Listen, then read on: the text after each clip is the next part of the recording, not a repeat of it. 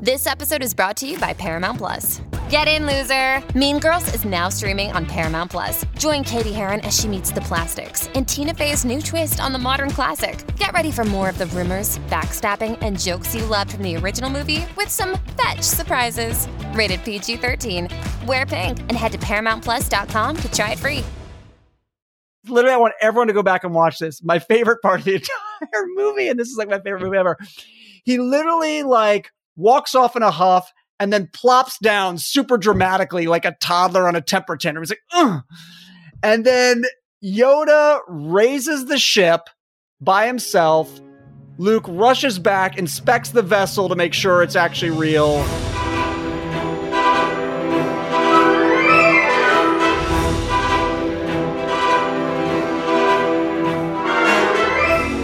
We're back. Wait, did we just come to Poltergeist podcast? And if so, does that mean we need to sit through Poltergeist 2 and Poltergeist 3? I actually did watch Poltergeist 2, and I do not remember a single thing about it. Probably not a ringing endorsement. But no, we're not here to talk about Craig T. Nelson and the entire Poltergeist franchise. We're here to do what we do, which is talk way too much about Star Wars. A few weeks back, we gave our picks for the worst Star Wars dialogue ever. Now it is time to hit the other end of the spectrum as we share our picks for the best lines of Star Wars dialogue ever. Yes, there are some gems in there as well, and we'll tell you what they are this week right here on the Dagobah Dispatch. Not only that, but we have an exclusive audio excerpt from Star Wars Jedi Battle Scars, the book by Sam Maggs that tells the events in between Jedi Fallen Order and the upcoming Jedi Survivor video games.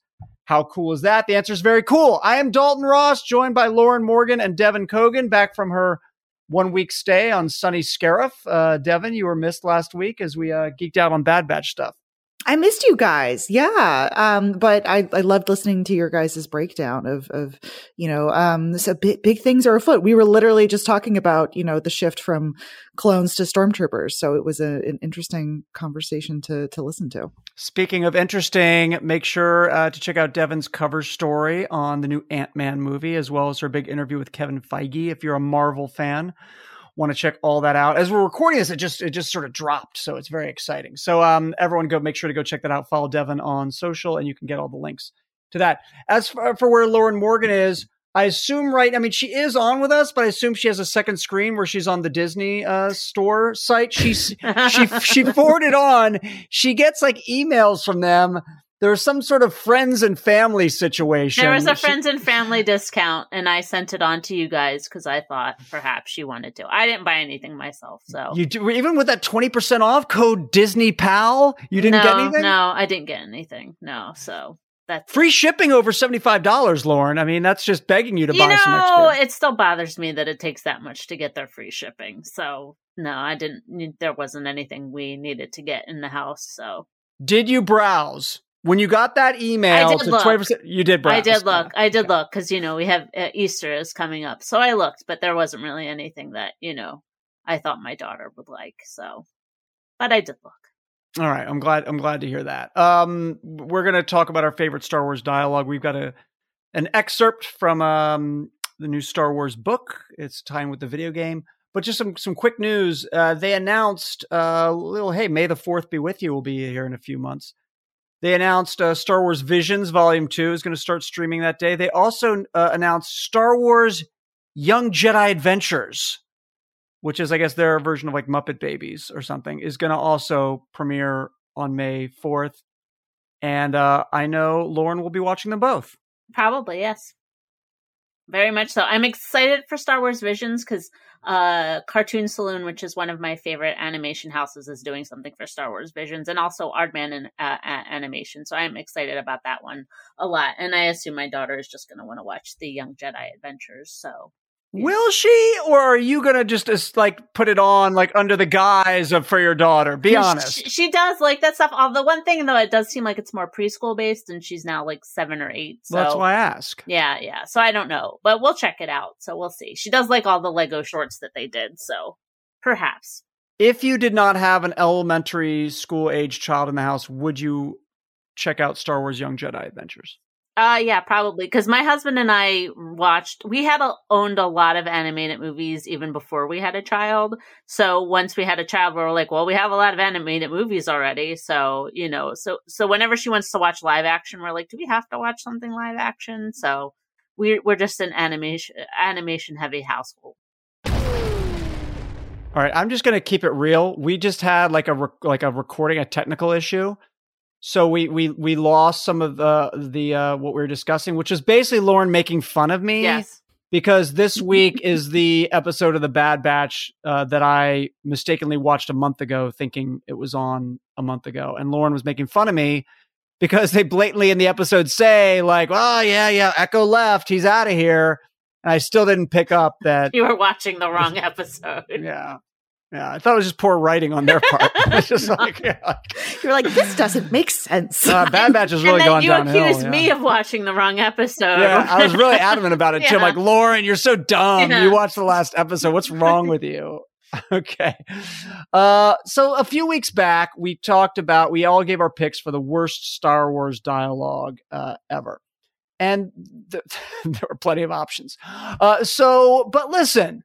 There's obviously been some great, very famous Star Wars dialogue. In fact, as I would say, I don't know if I don't want to step on anyone's toes if this is what they picked as their favorite, but like I would argue maybe one of the most famous lines in all of cinema history with I Am Your Father comes from Star Wars. And there are obviously several other ones as well.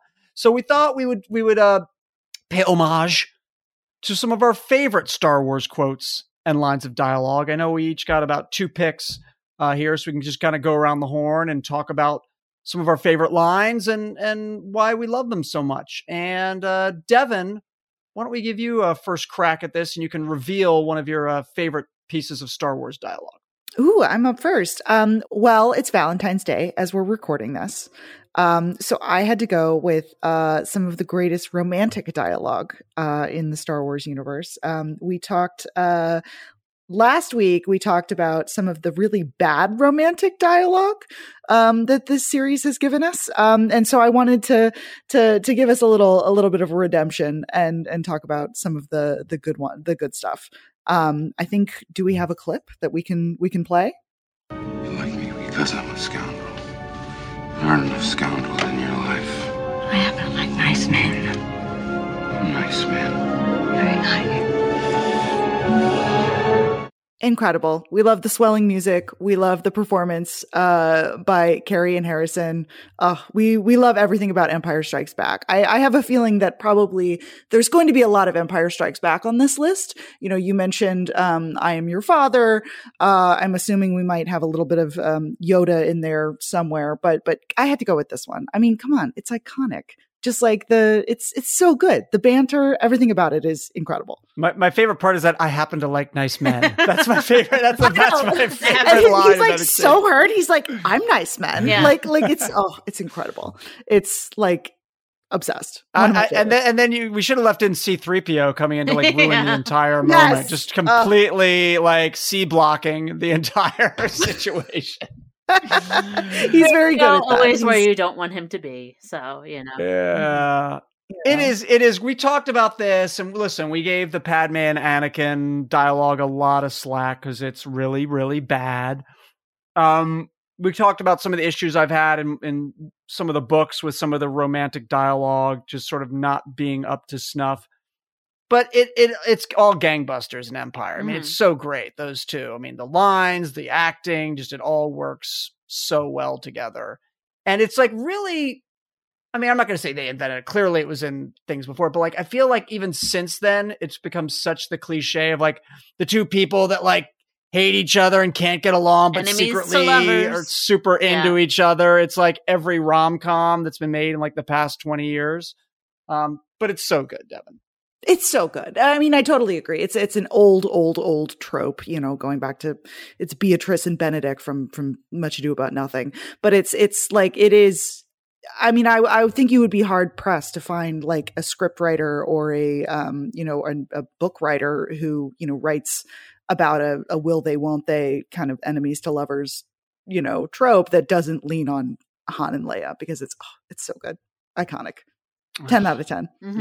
Yeah, it's great. Lauren, anything you want to add to that? No, I was actually thinking about this one myself, but I thought Devin might take it, so I went another way. So that's the thing. When I was narrowing down this list, I was like, okay, I have 9,000 options to choose from, and so maybe at the end of this, we'll run through some of the honorable mentions. But you know, I had to get a little Empire Strikes Back, Han and Leia flirtation up top. 100%. All right, Lauren. What's your first go round for your favorite Star Wars quote? Okay, mine is from Rogue One. So if Sammy wants to play it. I'm one with the Force. The Force is with me. I'm one with the Force. The Force is with me. And the Force is with me. I'm one with the Force. The Force is with me. This was literally, when we started talking about this, this was the first line that I came up with. I love this line. It has not just shown up in Rogue One. It's shown up in other places. It's shown up in the Clone Wars. It's shown up in some of the Star Wars novels. But this line is like, every time I hear it, I'm like, I love this line. And it just started out with Rogue One. I remember watching it in the theater, and I was just like, oh, that's a great line. Because it's just so much about, like, you know, I mean, I've mentioned in the past that I love the Force. I love everything having to do with the Force. I love the mystery behind the Force and stuff like that. And just even, you know, Jared's not a Jedi, but someone who sort of believes in the Force so strongly. And that moment at the end where he's basically going to his death, but is still invoking the Force. I just thought that was such a powerful thing. So this is one of my favorite Star Wars lines ever. It's great. I mean, Devin Kogan is a certified Rogue One hater. Hey! And the thing about it is Devin's problems with Rogue One are on point. Yeah, no, I mean, she's not flawless movie. She's not wrong. My thoughts about Rogue One are as follows. The first half is rough. Mm-hmm. It is a slog. I think the third act is flawless. Some of the best stuff that Star Wars has ever done. And I think this line, and specifically, you know, Donnie Yen's character, Chirrut, is like flipping fantastic. I love everything about this. I love this sequence. I love this line. I love everything that happens on Scarif. Like, yeah, this is, you know, so I am I think that people, when they talk about how great Rogue One is, they forget the first 2/3 of the movie. And they only think about the last third, which is fantastic. I'm partly with you. Like, I agree with you that the stuff on Jedha is a mess. The Saw Gerrera stuff's a mess. I actually like the beginning of the film, and I like the whole Galen Erso and when he gets shot. So I think there is stuff that works earlier in the movie, but I agree that they're not everything. I feel like you can see a lot of the seams of what was going on behind the scenes when you watch the movie, and especially if you're in like our industry where you know how much was going on behind the scenes. And I remember just watching it in the theater going, that shot wasn't in the trailer. Where is that shot? That was in the trailer. And so, but the further I get away from it, the more I like it. But Donnie Yen's character, I just, you know, I love him. Incredible. So, yeah. It's one of my like top 5 pop culture wishes is to see the original. Oh yeah, me too. Yeah, I'd love to see what happened to the original version. Not that I think it's going to be any better. No. I'm just so curious about, I mean, because I remember talking to them about it. When it came out, the actors were like, oh my God, like this wasn't just reshoots. Like we basically redid the entire movie. Huge swaths of the movie. I'd love to see the original version of Rogue One and the original version of Solo, because I'm really curious about what was going on with those two. So yeah, me too. Yeah. Release the Lord and Miller cut. Yeah. Listen, it's a great pick, Lauren. Mm-hmm. He's a great character. Love that moment. And obviously super dramatic, and I love it. It's great. And I'm with you. I'm all into the Force as well. So it's good. Speaking of the Force, that'll take me into my first selection. And, you know, I was thinking about this. A lot gets made about how whiny Luke is in A New Hope, you know, complaining about power converters and what have you. But I really feel like we shouldn't underestimate how whiny he is at parts of The Empire Strikes Back as well. He's pretty whiny. Right? Like, he's got this sullen teen attitude during the training with Yoda, and it kind of then leads to this verbal beatdown of a rebuke that I love. And it sort of starts on, I'll set the table, and then we'll play the line for you. And Luke's being trained on Dagobah, and he's sort of upside down, and he's got rocks in the air, and Yoda's up in the air. And then all of a sudden, the X-Wing starts sinking down into the swamp. And then he just sort of like lets Yoda just fall to the ground, and he starts whining like, now we'll never get it out. And like, you know, not checking on his 900-year-old master, just only worried about his X-Wing. And then he's all, you know, complaining like, you know, Yoda's like, well, pick it up. And he's like, this is different. This isn't like moving stones. It's too big. I can't. You want the impossible. Like, he's just, and then there's literally, I want everyone to go back and watch this. My favorite part of the entire movie, and this is like my favorite movie ever. He literally like walks off in a huff and then plops down super dramatically like a toddler on a temper tantrum. He's like, ugh. And then Yoda raises the ship by himself. Luke rushes back, inspects the vessel to make sure it's actually real. And then this happens. I don't believe it. That is why you fail. It's so good. It's like so good. Like, I understand everyone's like, loves the sort of do or do not. There is no try. Like, but like this to me, first off, it's not in like weird backwards speak. And second of all, it's just like a great punctuation mark to like, dude, here's what's wrong with you. Like, you just like are just get over yourself and start, just put your faith into something besides yourself. And I love that line, Devin, so much. This is great. I also thought about the, you know, basically there's like so many Yoda bangers in like a very short period of time. Another one that I thought about, you know, putting on my list is, I love, it's kind of a, like a throwaway line kind of in the, in like the big speech that Yoda gives immediately after this, about size matters not. But he specifically, I love the line, luminous beings. Oh yeah, that was on my list as well. I think there's such a beautiful musicality to like that phrase. And I love that. But this one, yeah, I think and that is why you fail. It's just, it gets so like, you can immediately see the shift in Luke where he's like, oh, like this is, you know, Master Yoda is like the wisest person I've ever met. Like, it is just, it's such a great, it's so good. And Frank Oz's delivery, we're obsessed. Lauren, any thoughts on that one? No, that was, as Devin said, like, there are just a ton of bangers in all the Dagobah scenes. But, like, yeah, luminous beings, are we not this crude matter? That was very high on my list. So, but this one as well. Like, just everything he said in this movie was iconic. And this is Puppet Yoda. This is when Yoda's at his best. Mm-hmm. None of this CGI nonsense. Full-on old-school puppet Yoda. With the puppet that Frank Oz hated. Yeah, that's right. All right, Devin, what's your next favorite line from a Star Wars film? So, you know, I was coming up with my list, and I have, like I said, a very long list. And I was trying to think, you know, what I wanted to put on this list. And I kind of had to do some mental math, being like, okay, what are Lauren and Dalton going to put on this list? So I decided to put a line on that I adore. And it's kind of anyway, we're just going to play it for you. We're going to stick with both of mine are from Empire Strikes Back. We're going to stick with the Empire Strikes Back. No shame in that game. Absolutely not. So this is my second pick.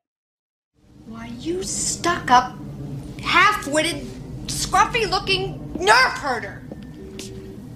Who's scruffy-looking? So good. It's incredible. So good. I just, again, I was going through this whole list, and I just couldn't resist getting another Han and Leia exchange in there. I love that the only thing he takes offense with is scruffy looking, not the stuck up, half-witted or the nerf herder bit, just the scruffy looking. I love the ridiculousness of nerf herder. Mm-hmm. What is a nerf? How do you hurt it? Why is that such an insult? But that's just like the one that's like burned into my brain. Like, as a kid, I was just like, that is the greatest insult I've ever heard in my entire life. I want to call everyone a nerf herder. It's just, it's incredible. And like the musicality of stuck up, half-witted, scruffy looking nerf herder. Oh, it's just, it's perfect. It's a perfect insult. And it's a perfect scene. Like, mm-hmm. Everything, like obviously the now sort of creepy kiss between, you know, Luke and Leia, and then his reaction, right. Han's reaction, and then like Chewbacca's reaction to it, like everything in the room. Laugh it up, fuzzball. Yeah. It's so great. And like, it's, if you told me Devin's going to pick two scenes from Empire between Luke and Leia for best dialogue ever, and I love you, I know is not one of them. I never would have believed it, but that's the obvious choice. But I think the reason I love you, I know works is because dialogue like Nerf Herder and Scoundrel lay the groundwork for that. And so I think, you know, otherwise you just be like, what? I don't get it. What's the, you know, how does he know? And so it's like, I don't know. Maybe I cheated a little bit by picking two, you know, kind of thematically similar. No, they're both great. They're both classic. We love Scoundrels and Nerf Herders, man. What can we say? The Princess and the Nerf Herder doesn't have as great a ring to it as a book title as The Princess and the Scoundrel, though. That's the sequel. I'm going to pitch the sequel. The Princess and the Scruffy Nerf Herder. Yeah. All right. Those are great picks. I'm sticking original trilogy as well for my next pick. And it's not really the line. If you read the line, it would be fine, but it wouldn't be anything special. It's all about the delivery. You guys know I've mentioned this line before. I love it. It's dripping with like mock sincerity and faux concern. And what I love about it is like, we know he's the emperor, but who knew that like Sheev Palpatine could also be such a drama queen? That's what I love about this one, because this is the scene where like Luke finally comes face to face with the dude who turned his dad to the dark side. And he enters the room like so confident. He's telling the emperor like, you are gravely mistaken and you're wrong and we're all going to be dead. So take that. And then like the emperor's like, NBD. You know, like, and then he just starts telling, you know, the younger Skywalker, oh, perhaps you refer to the imminent attack by your rebel fleet. And he continues to explain how he set the whole damn thing up himself. And we're going to play you the clip of how it ends and just pay attention to the delivery on the last part of this, because I just want to just eat it up every single time. Take a listen. It was I who allowed the Alliance to know the location of the shield generator. It is quite safe from your pitiful little band. An entire legion of my best troops awaits them. Oh, I'm afraid the deflector shield will be quite operational when your friends arrive.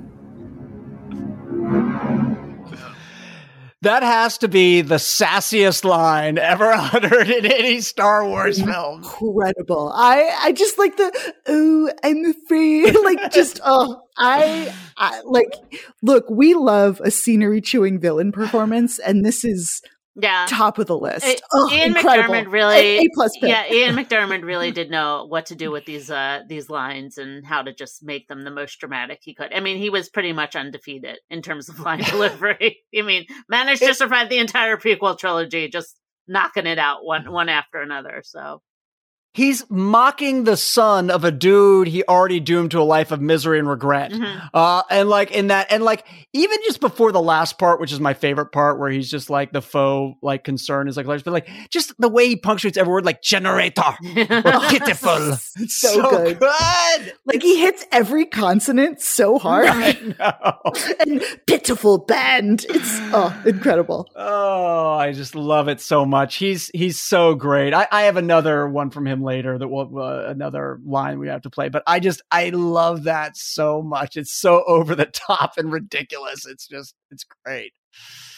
All right, Lauren. Okay. Your next favorite line. All right, let's go. We're going to Yoda, but we're going to the sequel trilogy now in his appearance in The Last Jedi when he is counseling Luke about the issue of failure. Heeded my words not, did you? Pass on what you have learned. Strength, mastery, but weakness, folly, failure also. Yes, failure most of all. The greatest teacher, failure is. We are what they grow beyond. That is the true burden of all masters. I just loved that entire speech, and also knowing how old Yoda was and how many Jedis he taught, you know, and how much experience he had with, you know, especially like losing Anakin to the dark side, and how Luke is now worried he's going to lose Rey to the dark side. I just love this entire speech, and really just about the part, like, the greatest teacher failure is. So when I was trying to, like, I knew I was going to pick some Yoda dialogue, and this one was the one that kind of popped up for me.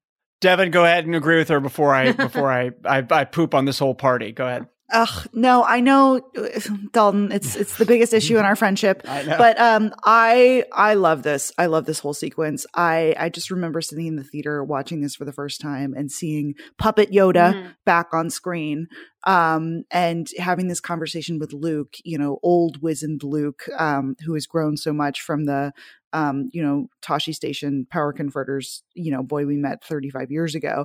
And I love everything about this. I love Frank Oz's performance. I think the idea of failure as a teacher is the kind of thing that you could have 100% seen come out of Yoda's mouth in, you know, 1980.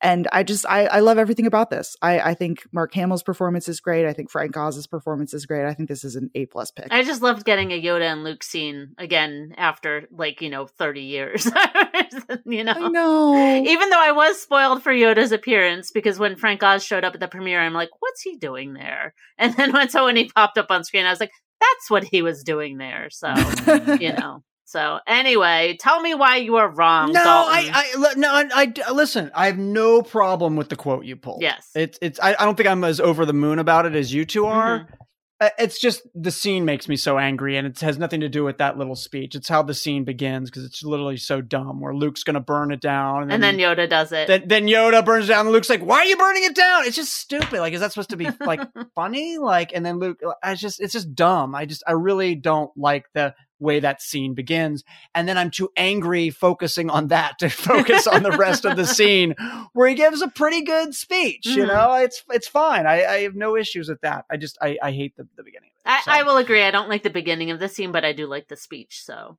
you know. And Dalton is really hung up on, but the sacred Jedi text. It's so dumb. It's so dumb. You're getting me. You're getting me angry on purpose. You're riling me up. I like Yoda was like, I didn't even read them. So, you know. And that's stupid. That is so dumb. No. He's teaching the younglings. What do you mean I didn't even read them? It's so you're putting the bear in the cage. Me, you know. You're riling me up for no reason. This is almost level for him, you know. I will push back on that, because if there's one thing we know from, we just talked about it, you know, Yoda on Dagobah, is that Yoda is, I'm trying to think of a chaos muppet. He's the original chaos muppet. That's a better word. I was going to say he's a little shit. Like, he just wants to stir up things, and like he revels in chaos. Mm-hmm. He is a total drama queen. He wants to, like, you know, do the dramatic lift of the X-Wing. He wants, like, everything about him is Yoda is a drama queen. That's where Obi-Wan Kenobi learned it. Like, all Jedi are just the most dramatic. They're like, how can I make this as dramatic as possible? And I love that in Return of the Jedi, like, Luke is like, okay, I'm a Jedi master now. I have to be just so extra, just so dramatic. Show up to Jabba's palace and be incredibly dramatic. Like, everything about it is just, it's for the drama. So what I did like about it is that I think Yoda always knows how to get Luke's goat. Like, when Luke is up in himself, like, Yoda always knows how to puncture it, and so that's why I didn't mind, like, the, like, it's kind of dumb, but I didn't mind it, because it's like, it was basically like Yoda looking at Luke and looking at his former pupil and knowing what Luke needs to hear right now. Even though he's a Force ghost, he is still teaching Luke. That's why I really just enjoyed it. It's like, you know, our pupils, they grow beyond their masters. I'm just gonna move on before I get angry. Devin was totally poking the bear in the cage. She knew what she was doing. She wanted to get me all riled up, and I took the bait. Yeah, I took the bait. Jesus, sorry. It was tough getting this down to just two each. Devin, any other lines you want to give shout outs to?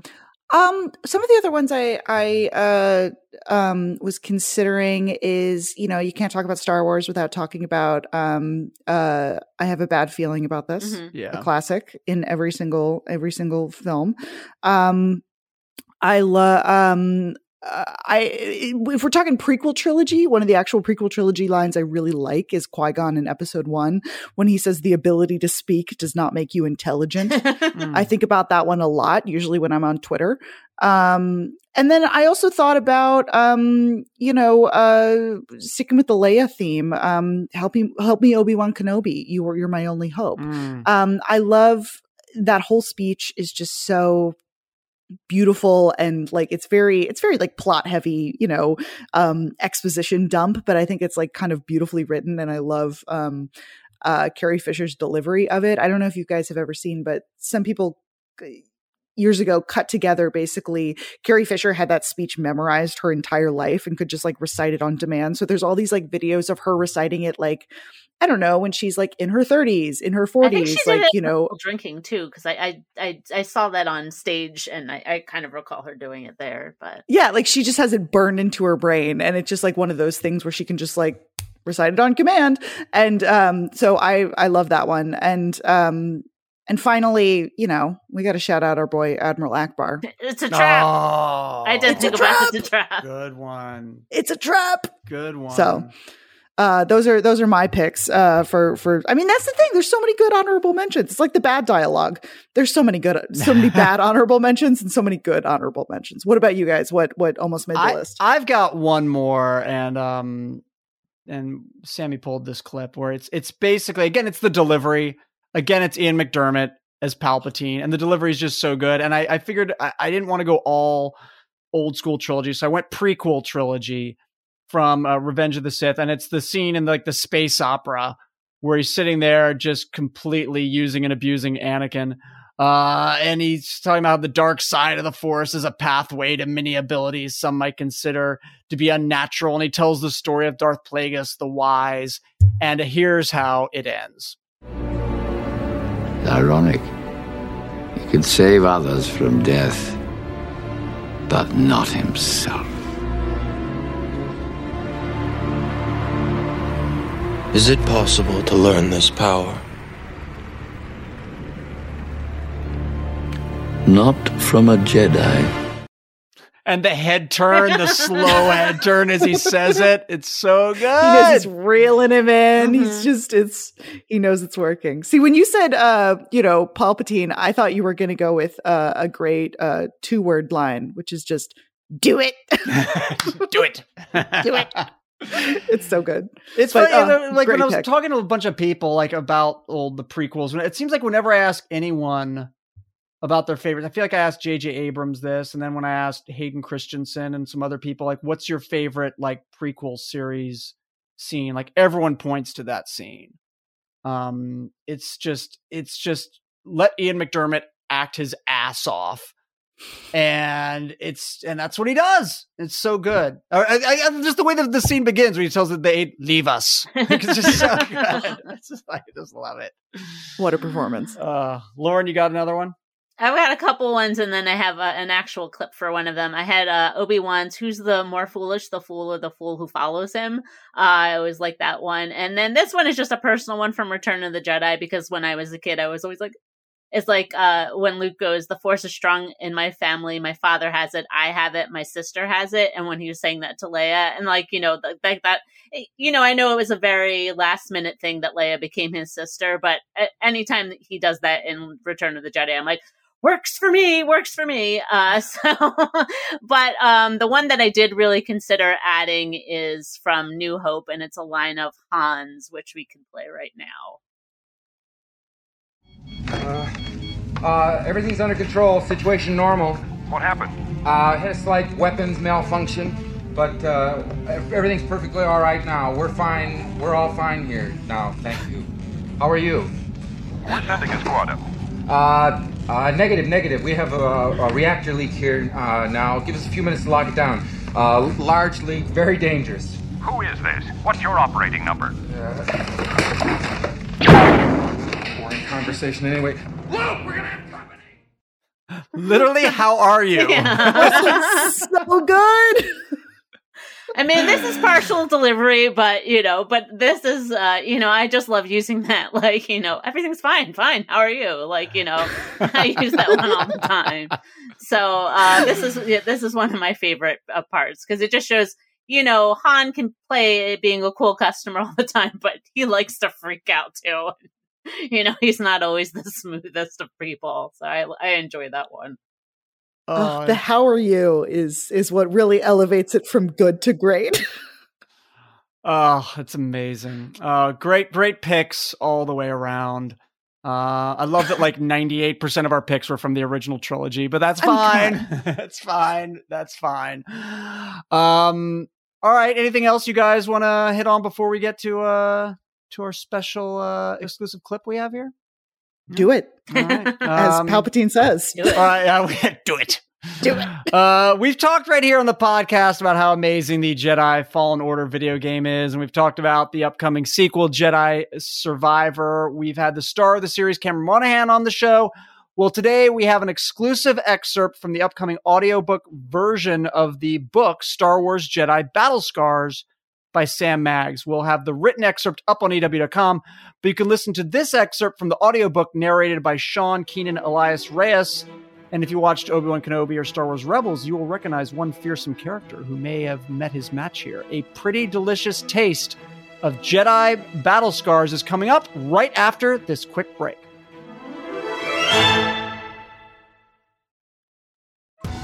Survivor 46 is here, and so is On Fire, the only official Survivor podcast, and we have a twist this season.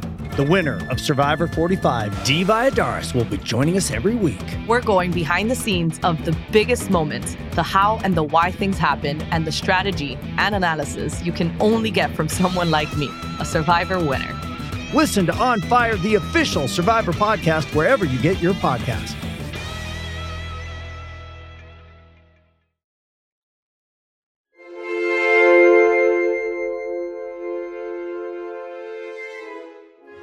Reaching out through the Force was second nature to Seer at this point in her life. It was as much one of her senses as sight or smell, a constant input and output from her energetic body that pulsed into the world around her, flowed through her mind, seeped out of her pores. She let her mind roll out through her palm, across the rapidly closing space between herself and the Inquisitor, into his lightsaber. And all at once, time slowed. Her nerves felt electrified as she rushed down each side of the sword, its blazing atoms searing her brain, and she willed it just enough, not too much to get her into trouble, to hold. She knew what Cal would see from where he was getting back on his feet. He would see the Inquisitor slow like he was hitting a wall of water, his feet betraying his own orders to continue their forward motion. He would see the red lightsaber and its circular threat halt, frozen mid-spin, returning to its less dangerous form. He would watch the Inquisitor's sweat as he tried to push back through the Force, to regain control over himself and over his lightsaber, and he would see the dawning fear on the Inquisitor's face as he realized he was outmatched. Seer had faced down Darth Vader himself and lived. She had come the closest any living soul ever had to ending the Sith's reign of terror over the galaxy. She was possibly the most powerful remaining Jedi in existence. And she wasn't going to let this punk forget it. She felt the pushback through the Force, the Inquisitor's attempt at ruining her control, and bit down on her bottom lip. There was a way to end him through the Force just like this, and it would be so easy. It would be an assured victory. To flow up from his lightsaber over his arms, to spill over his shoulders and creep around his neck before he even became suspicious, before he was even able to notice. All she'd have to do was curl her fingers into a claw as she squeezed the Force around his neck. She would watch the light drain from his eyes, and she would know that the Mantis crew would be safe, that the future of the Jedi Order would be one step closer to assured. Connecting to that energy, to the dark side. That was how she'd held out for so long against Vader. She knew it, and Vader had too. But that was a slippery slope to nowhere good, and Seer didn't have to go there ever again.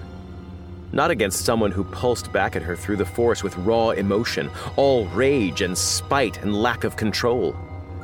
And of course, one of the ways the dark side lied to you was by trying to convince you it was the only way. For in truth, it was Seer connecting to the light again that had allowed her to defeat Vader in that moment after all. She could feel that the fifth brother was getting ready to break, but she would use the light to break him first. With a yell, Seer dropped her hand and the control over the Inquisitor's lightsaber and movement and flung herself toward him, launching herself forward with her blue blade. It took him too long to realize he'd been freed. He wasn't ready for her when she came at him in a flurry of swipes that put him on the defensive. With each clash of their weapons, Seer hit again and again, matching his style almost exactly, knowing that it would disconcert him and keep him off balance to see his own technique mimicked back at him, and more effectively. Want to finish this together? Cal was beside her, lightsaber out and up at the ready, and the Inquisitor's eyes were wide at the challenge of two Jedi at once, both bearing down on him with a ferocity he clearly hadn't been expecting when he showed up to take down Cal on his own. The Inquisitor was clearly infuriated by this development. All his energy was now focused on the fight at hand. He barely managed to dodge a swing from Cal's blade without going reeling into Seer's, and she knew they had him.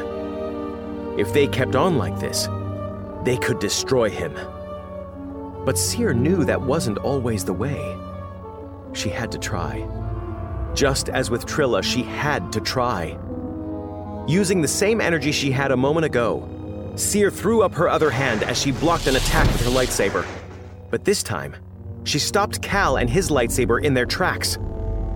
The Inquisitor paused in surprise as Cal, too, gurgled his shock from next to her, the only sound he could manage while frozen. "This isn't the only way," Seer said through gritted teeth, holding back his weapon with hers, arms straining in the effort of it.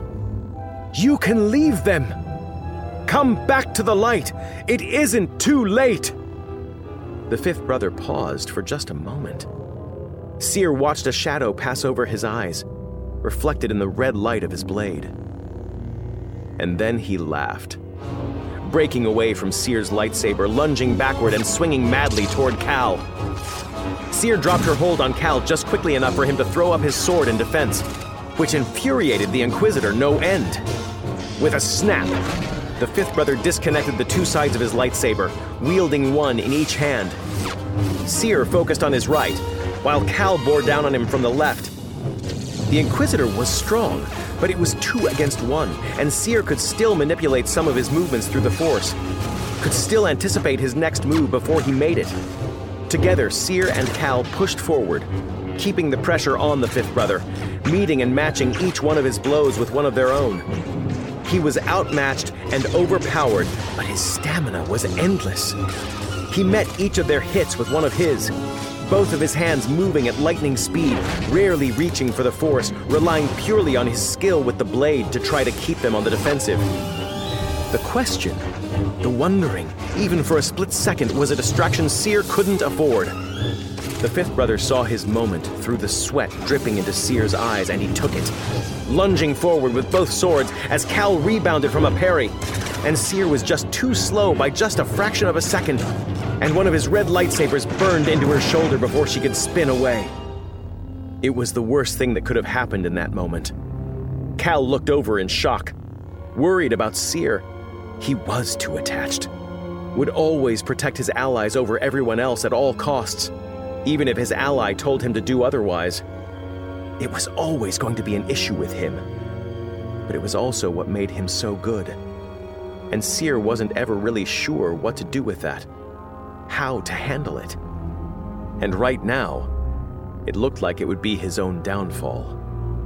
The Inquisitor threw out his hand, shoving Cal back off his feet and up into the air, slamming him into the ceiling with so much speed that Seer winced when she heard the concrete crack under the force of it. She had to make a split-second decision as Cal, unconscious from the hit, came tumbling back to the ground. And there was no choice at all. Not really. even though she knew she would be leaving herself vulnerable. Seer pulled her focus back from the Inquisitor just long enough to cushion Cal's fall with the Force, to catch him and place him gently on solid ground. It was enough of an opening for the fifth brother to regain control over the situation, just as Seer knew it would be. And there would be only one way out. Seer had less than a second before the fifth brother's lightsaber was slicing up toward her abdomen, with every intention of cutting her in two straight up the middle, ruthless and unstoppable. For anyone who wasn't Seer. Reaching deep into the Force had a feeling to it, a rush that Seer knew would be addicting if she gave into it one too many times, if she let that channel stay open longer than was absolutely necessary. It felt like triumph and glee, spice and starfire ski, like there was something telling her she was meant to feel this way, and wasn't everything better like this, and didn't she want to stay here forever? Couldn't she just live in this right here and never leave? That's what it felt like. There was a time when Seer would have reached out to the dark side of the Force in a moment like this, had done so. First to attempt to save Trilla, then to save Cal from Vader. But she knew better than to go there again. Would never go there again. Seer saw Cal hit the ceiling, watched the twitch of the Inquisitor's lightsaber as it changed course to gut her, and all she felt, all she allowed herself to feel, was empathy. Empathy for Cal and for everything he'd lost, for this poor Inquisitor, and for the knight of good he was supposed to be. For herself, and the way she'd had to run from everything and everyone in this damn galaxy for her entire life, if only to save it. But most of all, empathy for even the Sith, for the people who would misunderstand and misuse their galaxy-given purpose to destroy balance in the Force, to bend it to their will alone. All for the glory of power and empire and personal gain. That seemed so very lonely. Seer let her empathy flow through her, and the fifth brother's lightsaber shattered wide into its component parts. Not like an explosion, nothing so uncontrolled. It was more like an unmaking, an unraveling. Each piece of the lightsaber separating itself from the next, spiraling outward into a little galaxy itself, orbiting the now exposed kyber crystal at its core. Seer looked up into the fifth brother's shocked eyes as the tiny pieces of what was once his lightsaber clattered to the floor. She saw awe in his eyes, and in that moment, all Seer wanted was to see more. She could help this man. She could help them all. Thanks to everyone for hanging out with us again this week. We would also be super thankful if you would please follow and rate the podcast and tell your friends about it. And please just take like 30 seconds to leave us a review on Apple Podcasts. That would be awesome. You can also connect with us on social media by following Entertainment Weekly on all socials. It's at EW on Twitter and at Entertainment Weekly everywhere else. You can also tag and follow us directly using at Dalton Ross, at Devin Kogan, and at Morg Lore. Thanks so much, everyone. We'll do it all over again next week. This episode of Dagobah Dispatch is hosted by Dalton Ross, Devin Kogan, and Lauren Morgan. Produced by Chanel Johnson and Sammy Junio. Edited by Sammy Junio. Full episode transcripts are available at EW.com. Thanks for listening.